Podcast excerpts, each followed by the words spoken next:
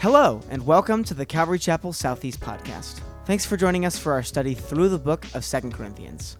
This letter was written by the Apostle Paul to the church in Corinth. In it, Paul gets very personal about his own shortcomings and he comforts the believers in Corinth.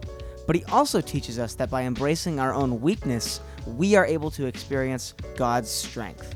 Grab your Bibles and let's jump in. Anyways, if you have your Bibles, would you open them with me to Second Corinthians chapter 6 as we continue our study this morning through the book of Second Corinthians. When you make your way there, I know I just had you sit down, but would you stand back up? I'm giving you some exercise so we kind of eat that hamburger at like 10 15 a.m. and like we got to work up an appetite. Second Corinthians chapter 6 beginning in verse 3, Paul continues saying, giving no cause for offense in anything, so that the ministry will not be discredited, but in everything commending ourselves as servants of God in much endurance, in afflictions, in hardships, in distresses, in beatings, in imprisonments, in tumults, in labors, in sleeplessness, in hunger, in purity, in knowledge, in patience, in kindness, in the Holy Spirit, in genuine love in the word of truth, in the power of God, by the weapons of righteousness for the right hand and the left, by glory and dishonor, by evil report and good report, regarded as deceivers and yet true, as unknown yet well known, as dying yet behold we live, as punished yet not put to death, as sorrowful yet always rejoicing as poor, yet making many rich, as having nothing, yet possessing all things. Our mouth has spoken freely to you, O Corinthians. Our heart is open wide. You are not restrained by us, but you are restrained in your own affections. Now, in a like exchange, I speak as to children. Open wide to us also. You may be seated. You know, the goal of the Christian life, the life of the believer, the life for you and I as followers of Jesus, is to bring honor and glory to the Lord. That's our goal. That is our highest like desire or should be to be able to stand one day before the Lord in his presence and hear those words, well done, good and faithful servant. You know, I think of Paul's words when he wrote the, to the Philippians when he said, You know, one thing I do, right? Forgetting those, what, those things that lie behind, and, and I reach forward to those things that lie ahead, right? I press on towards the, the goal of the upward call of God in Christ Jesus. That's our goal. Uh, Paul would say, as we looked at last week in chapter 5, verse 20, he says, Therefore, we are also we are ambassadors for Christ as though God were making an appeal through us. He says we beg you on behalf of Christ to be reconciled to God. So what he was saying is that we've been given this mission from the Lord. Like we have this ministry to be ambassadors for Christ. We're called to a ministry of reconciliation. And at the same time, though, we understand that life isn't always easy, is it? Ministry is not always easy. Ministry can be super, super hard at times. I grew up, my dad was a pastor for most of my life. My wife grew up, her dad was a pastor for all of her life. And so we got to see, you know, you know, front lines ministry on a, on a close kind of, you know, front lines view, if you, you know, for lack of a better term. And, and, and we saw, man, ministry can be hard. like it's kind of like that double-edged sword. Like some days it's like amazing, and other days it's like, whoa, like this is this is too difficult. But if we're honest, we all go through difficult seasons in our lives as followers of, of Christ. You know, we want to be used by the Lord, right? Oh, yeah, we want to be used. And then opposition comes. We want to live lives, you know, righteous lives for the Lord's holy lives for the Lord. And then persecution comes, right? From, from maybe our coworkers. We're like, no, remember the old man was past, I'm not that way anymore. I'm a new creation in Christ. And, and they just start mocking you. They start making fun of you right? We want to grow in our faith. We're like, okay, God, we're gonna, I'm gonna take you serious. I'm gonna dive more into your word, and then trials come, right? Oh, and that's just life. But the question this morning is how can we endure? How can we endure to the end? You know, that word endure is defined this way it's the fact or power of enduring an unpleasant or difficult process or situation without giving way. In other words, endurance is the ability to keep going or keep doing something difficult, unpleasant, or painful for a long time. and I don't know about you, but I want to endure, church. I want to endure till the end.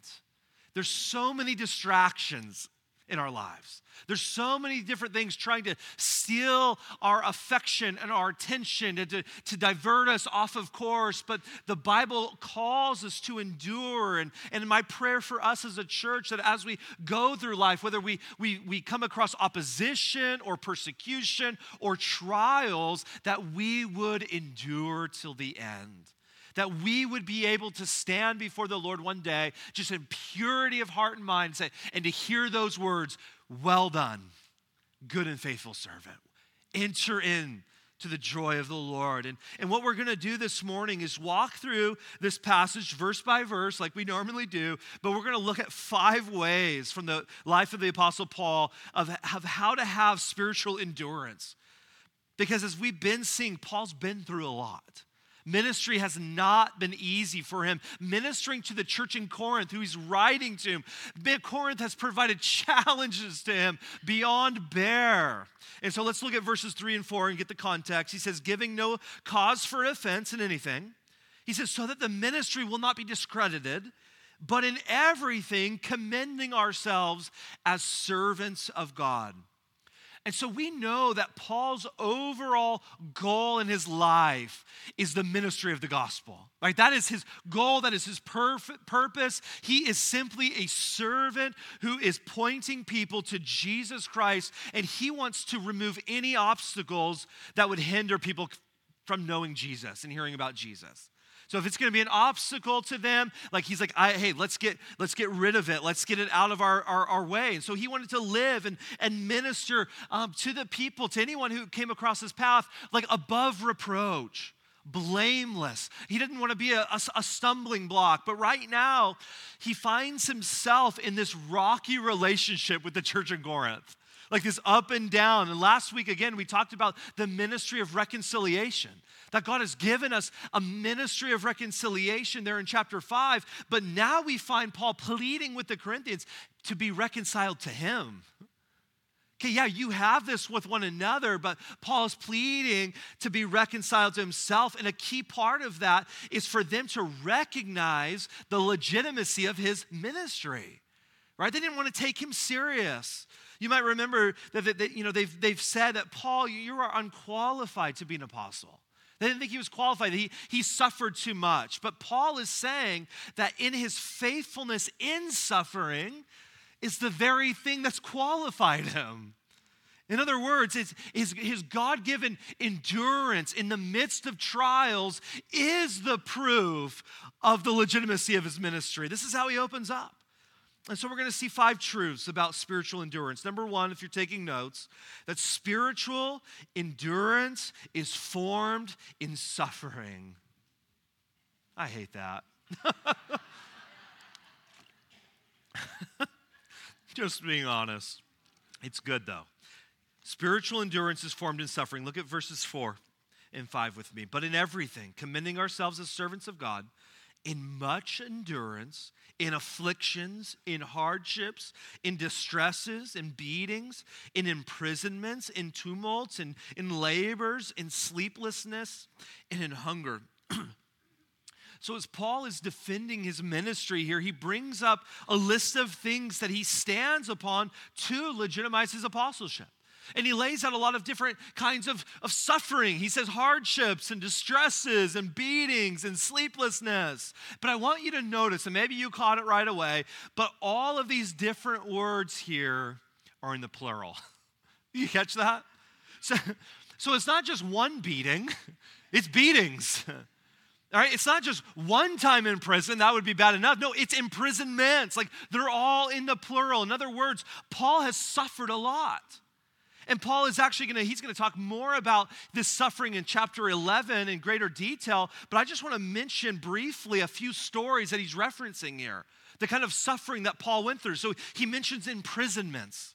And we learn about one of those situations in Acts chapter 16. We're told of a, a demon possessed girl who's, who's been inflicted with this demon.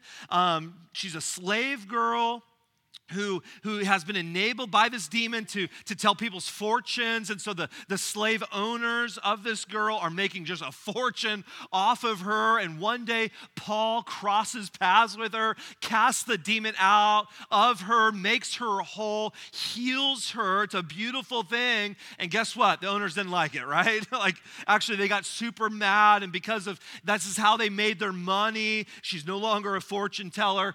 They dragged Paul to the city city leaders, and they're like, Paul is upsetting the city, right? He's, he's ruining our business. And what do they do? They take Paul, they strip him of his clothes, they beat him with rods, and they throw him in prison. And there is Paul, book of Acts, bleeding profusely, struggling, tired. And as you keep reading, do you know what Paul is found doing? You guys remember the story? He's worshiping. What? He's singing, he's, he's praying. Paul and Silas together in prison. It's midnight. They're, they're singing to the Lord. We're told that, that the other prisoners are listening to him, listening to them do this. And we're told there that an earthquake takes place, right? And just rattles open all of the, the doors, the jail cells, like all of the doors. The prisoners can go free. The jailer, for, you know, wakes up from his slumber and like, whoa, and he's getting ready to fall on his sword because he's thinking all of the prisoners have escaped and that means death. So I'm just going to do it myself and uh, rather than face my bosses. But then Paul, right before he does that, Paul says, hey, we're all in here. Like we didn't escape. We're all in here. And the jailer is just blown away. It's an incredible story. And, and the jailer sees like this testimony and he says, Sirs, like, what do I have to do to be saved, right? And Paul says, Believe in the Lord Jesus Christ. And he does. And guess what? Him and his whole family get baptized. like, it's just an incredible story. That's just one of the stories of Paul's imprisonments. Paul also mentioned tumults or, or riots, that we use that word more frequently in our culture right now. And, and we learn about one of those in Acts chapter 19. Acts chapter 19, Paul comes across this man. Um, his name is Demetrius, and he, and he leads him to Christ. The thing about Demetrius is, is that he was a silversmith. He would create these little statues or, or idols of Artemis, and Artemis was the Greek goddess of Ephesus, and they worship her. And so Demetrius would make these little idols, sell them. But when he became a follower of Jesus, and you guys know that this probably in your life, there's certain things that you just put away, right? There's just certain things that are not of Christ, and, and that's your former life. And so he stops doing that, and it upsets the financial economy of the city. The whole town's in an uproar. People are upset with Paul and what he's doing and how it's impacting their financial security and all of that. And people just start lining the streets. They're yelling. A riot breaks out. The streets are filled with people. They're chanting, Great is Artemis of the Ephesians. And, and we're told there, though, this is so crazy, that people came out in confusion a lot of people, and this is the Bible, this is, this is Acts chapter 19, they didn't even know why they were out there rioting and chanting. They're just doing it. kind of sound familiar? like, why am I here? Oh, it's just a good cause. Like, like they don't know right? There's just confusion. A riot breaks out. It's chaos. And we're told, man, this is the best story. We're told that Paul wants to go back in. Like he wants to go like into the riot. He wants to go into the crowd. His disciples are like holding him back and like, no, Paul, don't do that. And, and finally the crowd dwindles and Paul goes on his way. That's just one of the stories of a riot. Paul also me- mentions beatings. Beatings. And one of those stories is Acts chapter 14. Paul's preaching the gospel. Again, that was the call in his life. He gets in trouble for it, and, and it says that they stone him. And uh, you know, it's kind of hard to imagine the brutality of this. They literally put him in a place or on the ground. Everyone picks up stones to pelt him, you know, throw him, and they, they did so and they thought he was dead. I, I, I think if we're honest, we can't even imagine that kind of pain. Can you imagine that? Like, there must have been broken bones. There must have been a pile, uh, like a pool of blood, like n- maybe a concussion. Like I, you know, just just let your mind go there. And so Paul's lying in a, in a, in a pool of blood. That's how I vision it. They stone him so much that they thought he's dead. And it says then that they dragged him outside of the city and they left him there for dead. Like he was dead. He was gone. But guess what? he wasn't dead. and you know what he does? You know what he does? just picture this. Like clothes torn, probably a broken leg, blood just coming out, kind of like, you know, just like one of these war movies, like hobbling. He gets up, he goes back into the city. He says, Guys, my sermon's not over, right? Like, I have more to preach. And he continues to preach. It's just an incredible story. So, in each of these stories, there's a crazy amount of suffering, though. And yet, we see endurance by God's grace.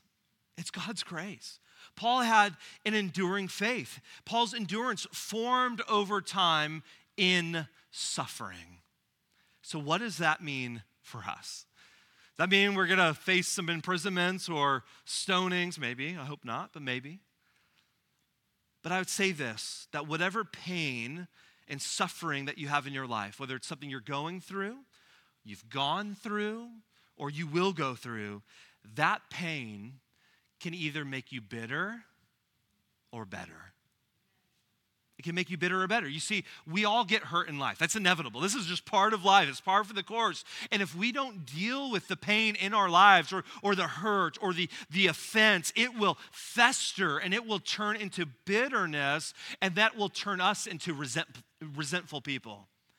But if we take that pain and that suffering and that, and that offense to the Lord, God will meet us in it. That's the beautiful thing. And God will use it in our lives for, for something beautiful where it doesn't turn us into a bitter person, but for to be better people, better faithful followers of Jesus, someone who will be able to endure. Because as we've learned throughout this book so far, that the light, momentary affliction is preparing us for the eternal weight of glory. In other words, with God, there's always a purpose in our pain.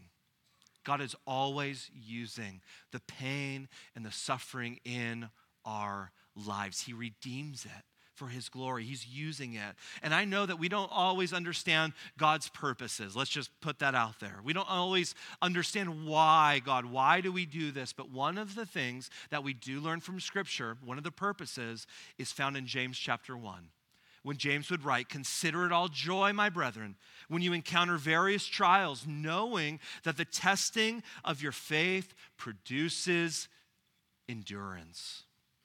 He says this testing of our faith, this, this, this trial of various kinds is, is producing something in us. And what is it? It's, it's endurance so that we can stay the course.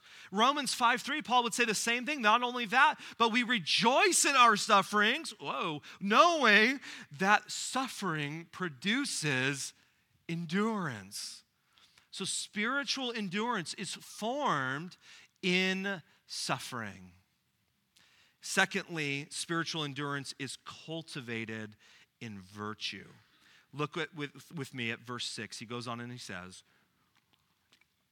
In purity, in knowledge, in patience, in kindness, in the Holy Spirit, in genuine love, in the word of truth, in the power of God. So, Paul here, he rattles off a bunch of these virtues, and virtue is all about character right? Character is not just what you do, but it's who you are, the kind of person that you are. Character is who you are when no one else is around. That's how I've heard it said growing up.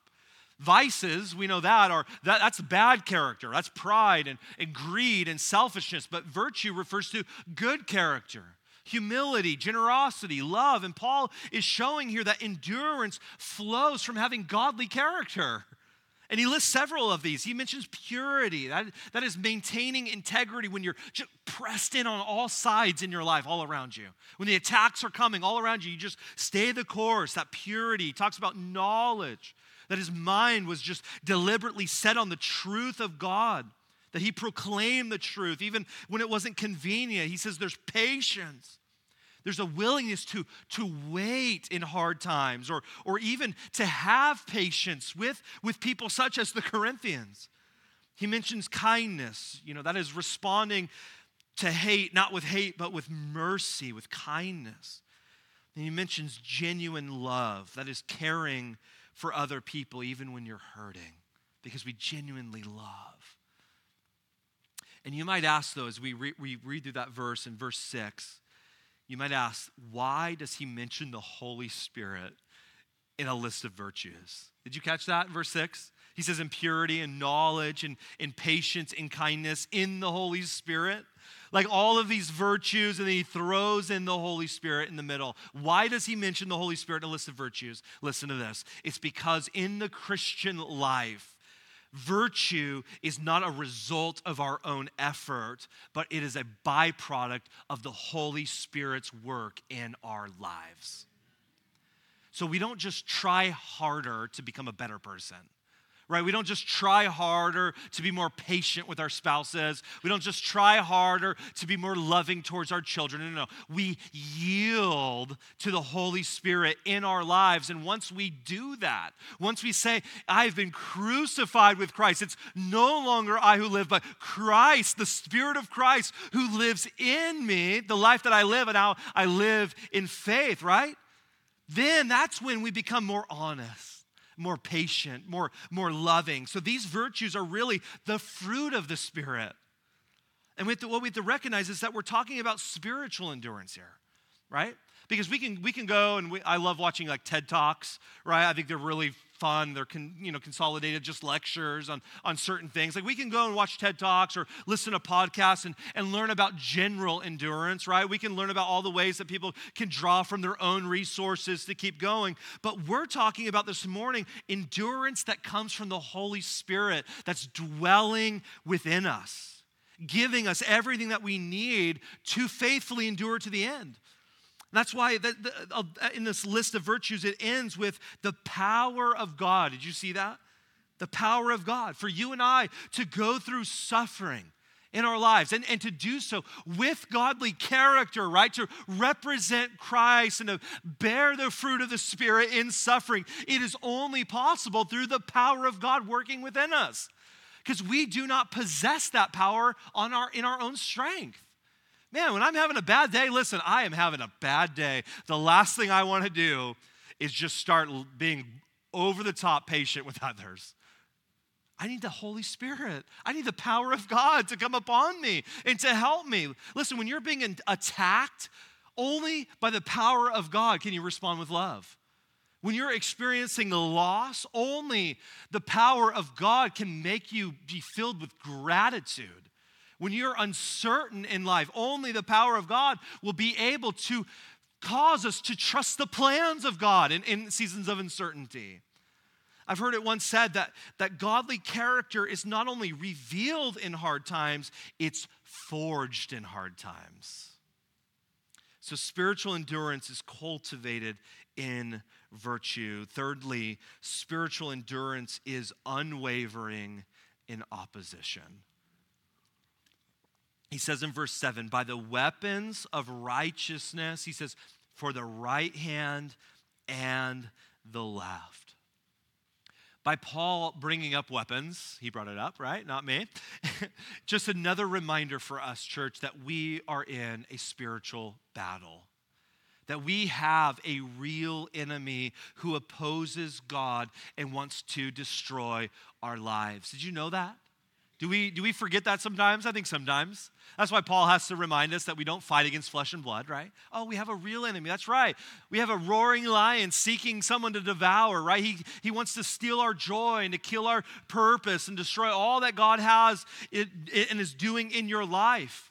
And he tempts us so much to, to, to, to, you know, to make things look good, even though they're like they're meant to destroy us and he comes after us one lie at a time. But while we're in a spiritual battle, Paul says here, we're not without weapons. He says we have weapons of righteousness for, for the right hand and for the left. Now, in Ephesians chapter 6, we, Paul talks about the whole armor of God for the, that we have in this battle. Let me read it. He says, Finally, be strong in the Lord and in the strength of his might. That's really important because we're talking about embracing weakness, right? And you might think, so am I not supposed to be strong anymore? Am I just supposed to be like a doormat, like weak? Well, yeah, well, you're supposed to be strong, but not in your own strength, in God's strength. So he says, put on the whole armor of God that you may be able to stand against the schemes of the devil. For we do not wrestle against flesh and blood, but against rulers, against authorities, against the cosmic powers over this present darkness, against the spiritual forces of evil in the heavenly places. Therefore, because that is real, because that is true, he says, take up the whole armor of God that you may be able to withstand in the evil day, and having done all to stand firm. Stand therefore, having fastened on the belt of truth, and having put on the breastplate of righteousness, and as shoes for your feet, having put on the readiness given by the gospel of peace. In all circumstances, take up the shield of faith, which, with which you can extinguish all of the flaming darts of the evil one and take the helmet of salvation and the sword of the Spirit, which is the Word of God, praying at all times in the Spirit with all prayer and supplication. And so in Ephesians 6, Paul's talking about the whole armor of God. But here in Second Corinthians 6, he emphasizes just two of the weapons in particular. He says, You have weapons of righteousness in your right hand and in your left. And so in your right hand, we have, we have the sword of the Spirit, which is the Word of God. And in our left hand, we have the shield of faith to, to block the, the attacks of the enemy. One's for defense and one's for offense, right? And so when the enemy comes at us, this is how we endure, church. When the enemy comes at us and, and speaks lies over your life, lies that would say, like, hey, God doesn't really care about you right? Or, or lies that would say, no, God won't, He forgives sins, but He won't forgive that sin. Like you're too far gone, or, or you're not really a believer. Like you should start questioning that. Like, I don't know if you're saved. When the enemy comes, because this happens to all of us, even myself, and he lies to us what Paul is saying is we have the shield of faith to block those lies, right? Our faith in Jesus to block those lies so that they just hit and they just fall dead to the ground. And then, and not only that, not only are we just blocking, oh, no, no, that's a light, no, that's a light, that's a light. No, no, we have the sword of the Spirit to be like, boom, lie, and now I'm going strong, right? I'm gonna go attack the enemy with the word of God right? So we, so when the enemy comes we, we not only just block the lie but we, we come at it with truth. Truth that says greater is he that is in you than he that is in the world right? That you are his beloved son and daughter in whom he's well pleased and that has nothing to do with us. It has everything to do with jesus and so we, we come and we so we take, we go on the offense and says, I don't know, greater is he, right? Or or Jesus' own words, like, yeah, I know in this life, we, you know, we're gonna have tribulations, but we take courage. Why? Because God, Jesus, has overcome the world. So we've been given weapons of righteousness to endure so that we will be unwavering in opposition. Fourthly, spiritual endurance withstands failure or success. Ooh, this one, this one hit me this week. Look at verse 8. He says, By glory and dishonor, by evil report and good report. Now, I want you to notice what's going on here because he's been talking a lot about suffering and opposition and trials, but here he has the opposite. He says he's endured through dishonor and glory by evil report and good report. His, his point is this everyone knows, we all know, that failure can crush you, right? But did you know that success can crush you as well?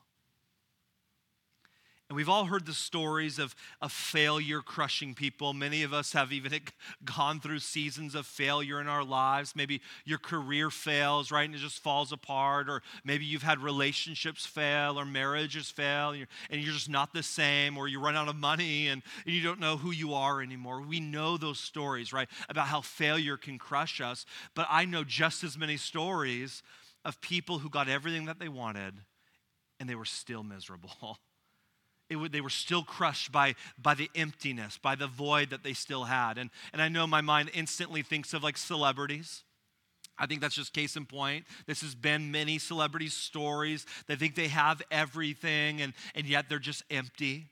They're still chasing, right? Yeah, oh, they have millions of dollars, but they're still chasing just after security in life, right? They have fame, but yet they're still chasing to be known and all of these things. But I know also many people personally, people who were very successful in business, and yet their relationships suffered their marriages ended. They, they became slaves to their career. They, they, they, they made a lot of money in their career, but they constantly lived like in the fear of like, well, what happened if it all fell apart?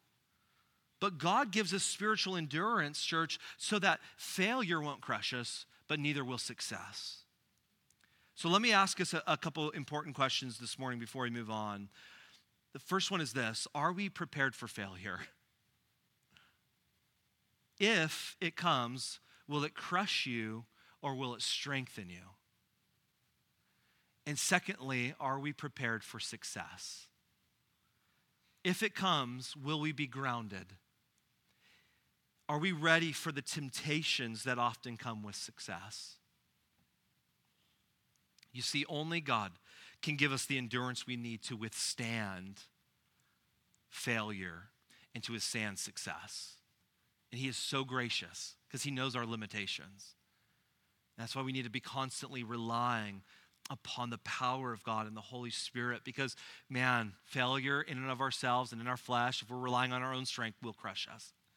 Success, man, will inflate our ego. Fifthly, spiritual endurance is based on having the right perspective. He says at the end of verse 8, we are regarded as deceivers and yet true, as unknown and yet well known, as dying, yet behold, we live, as punished, yet not put to death, as sorrowful, yet always rejoicing, as poor, yet making many rich, as having nothing, yet possessing all things. Paul is calling out here again the way that Corinthians have been perceiving him and perceiving his ministry. Because from their perspective in the city of Corinth, where status and prestige is everything, they have this idea that Paul and, and followers of Jesus, believers like him, are deceivers. He says, You think that we're unknown, we're dying, we're sorrowful, we're poor, we're pathetic. But Paul is saying, No, no, no, church, through the lens of the gospel, we're, doing, we're something different altogether. But it all depends on your perspective and how you view things. And that's what he's trying to show the Corinthians here. So let's look at a few of these examples. He starts off by saying, We're regarded as deceivers and yet true. Paul is being accused, no doubt, by the Corinthians and, and, and even those with him of being fake, being a fake Christian. Maybe they're accusing him of being, you know, fake because of their struggles, because of their sufferings. They think real Christians don't suffer right? Real Christians crush it in the church like us, right? And Paul's saying, no, no, no, this, this is real Christianity. The expectation is not perfection, right? It's repentance. True, true Christianity is authentic, it's messy, it's difficult. So he says, You see us, Corinth, as, as deceivers, but, but we're true in Christ. He says, We're treated as unknown, yet we're well known. This is big. It's all about your perspective. Because we all, if we're honest, we all have this desire to be known, don't we? We all long for others to know our name, to know our story. But what we've done in our culture is we've directed this longing to be known at all of the wrong things. Um, I was talking to Liam this last week. We've been having some conversations as a pastoral staff and about just kind of where our culture is. And one of the conversations when I was going through this struck me is um, people have this deep desire to be known so badly that they will literally turn on the camera, put it online, and they will literally just do their homework and people will watch them. They will do their homework. And so I was on the phone with Liam on Friday. I'm like, Liam, you, like, is it, like, is this really true? And so we're both on YouTube together. I'm at the coffee shop. He's here, and he's like, yeah. So he's YouTubing, study with me. And so he clicks it, opens it up. Oh, it's a live feed. 121 people watching this guy just do homework. Okay, pretty pathetic for the 121 people watching, but like, but just kind of how sad, and, and, not just doing homework, but playing video games. That's another one, right? Just watch me do this. Like, we want to be known, right? We want to be instant stars. We want to we want to have our name known, and so we have this desire. But the Bible tells us that even if church, even if others, 121 people on YouTube, don't know us, or if we don't have a ton of Instagram followers, that we are known by God. Paul even says here that we are well known by God. Did you catch that? He says we're well known.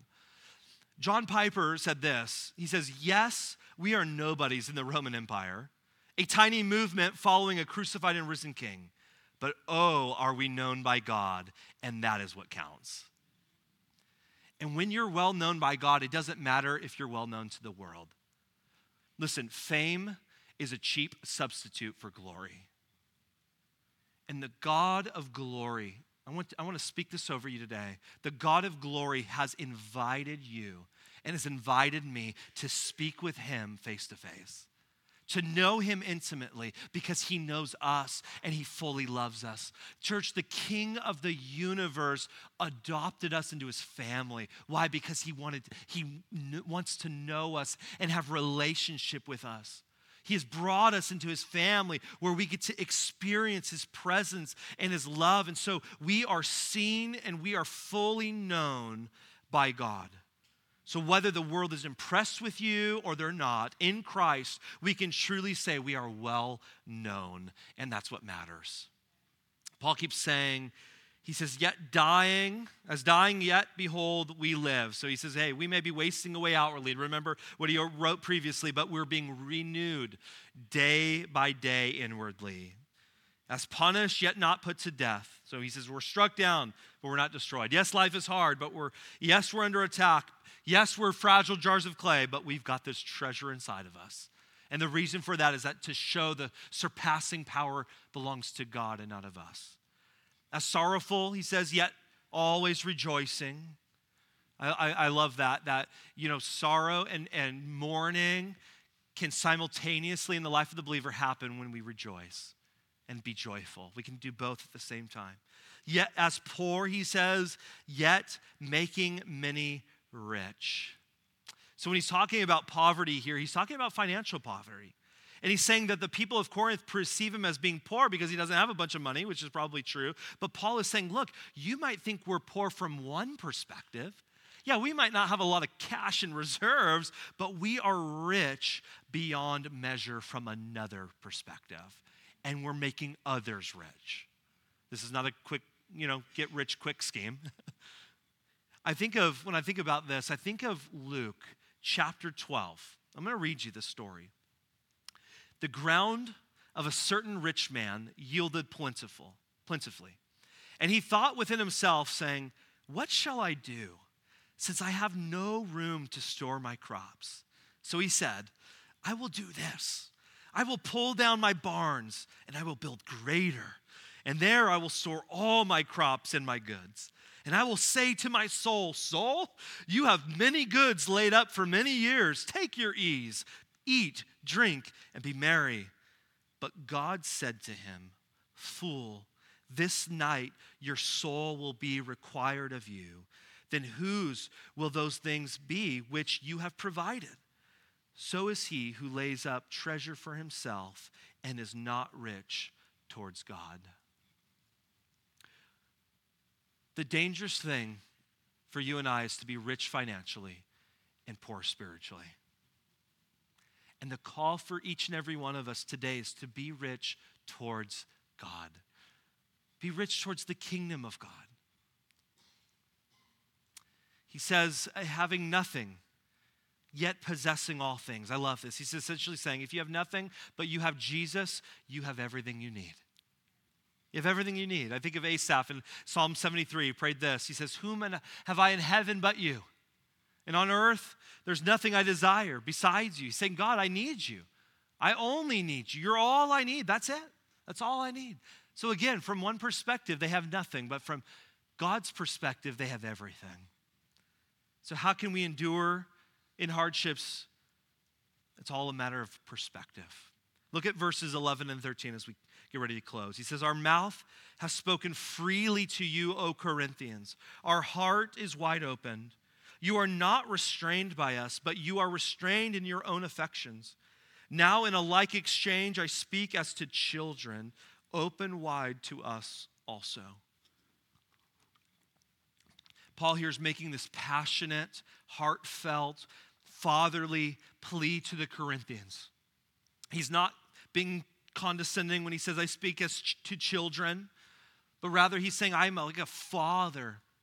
And he said that in 1 Corinthians. He says, I am I'm your spiritual father, right? I come to you because I care. I, I write these things because I, I care for you and your well being. He's a, he's a father in the faith to them.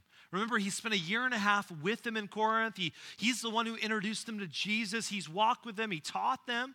So he's a spiritual father. He says, I'm saying all of this out of love for you, Corinth. I'm pleading with you. He says, Our hearts, Paul's heart, man, it's, he says, it's open to you. But would you open your hearts to us?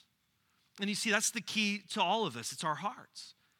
And the problem is, is so often we close our hearts we close our hearts to the Lord and we close our hearts to one another. We don't want to get hurt. And so we, we get guarded. And Paul says, Corinth, open your hearts, widen your hearts.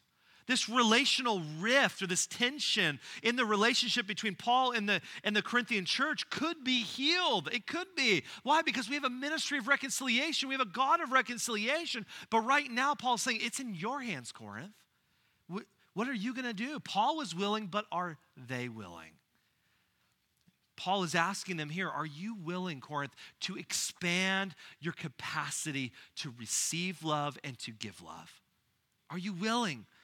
You know, it reminds me of, of just the imagery we get from, from Ephesians chapter 3 of what needs to happen in our hearts, this, this expanding. Paul, Paul wrote in Ephesians 3, he says, You are strengthened in your inner being so that Christ may dwell in your hearts through faith, that you, being rooted and grounded in love, may have strength to comprehend with all of the saints what is the breadth and length and height and depth, and to know the love of Christ that surpasses knowledge, that you may be filled with the fullness of God.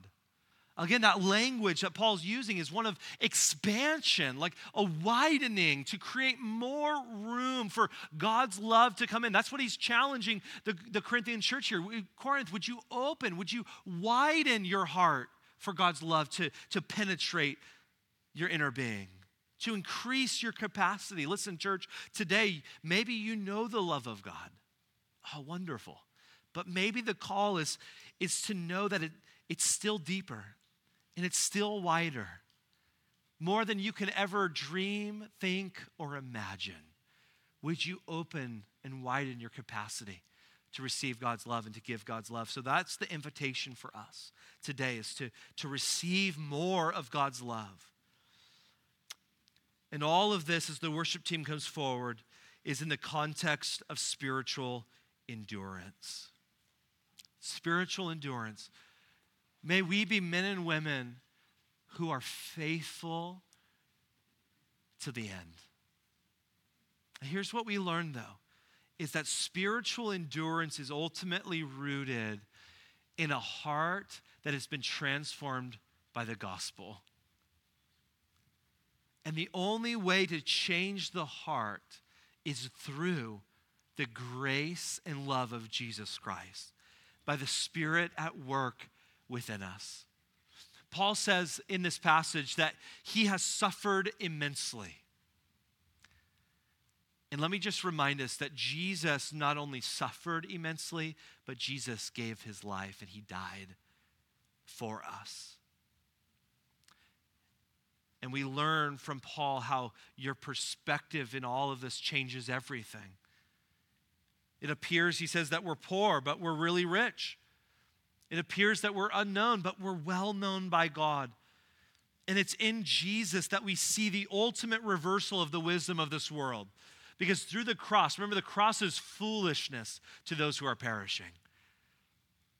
But to us who are being saved, it is the power of God. We see victory by sacrifice, power made perfect in weakness. So, as we close here, I just want to say no matter what you're going through, hard, difficult trial, persecution, obstacles, look to Christ. Look to Christ. He has given you the Holy Spirit. The Holy Spirit is dwelling within you, providing a way that we can have spiritual endurance so that we can be faithful to the end. Amen. Thanks for listening. If you're ever in the Portland area, we would love to have you visit us for one of our services. For service times, location, or even just to learn more about the ministry of Calvary Southeast, you can visit our website at ccseportland.com. We hope you've been blessed by this week's teaching. Join us next week as we continue in our study together.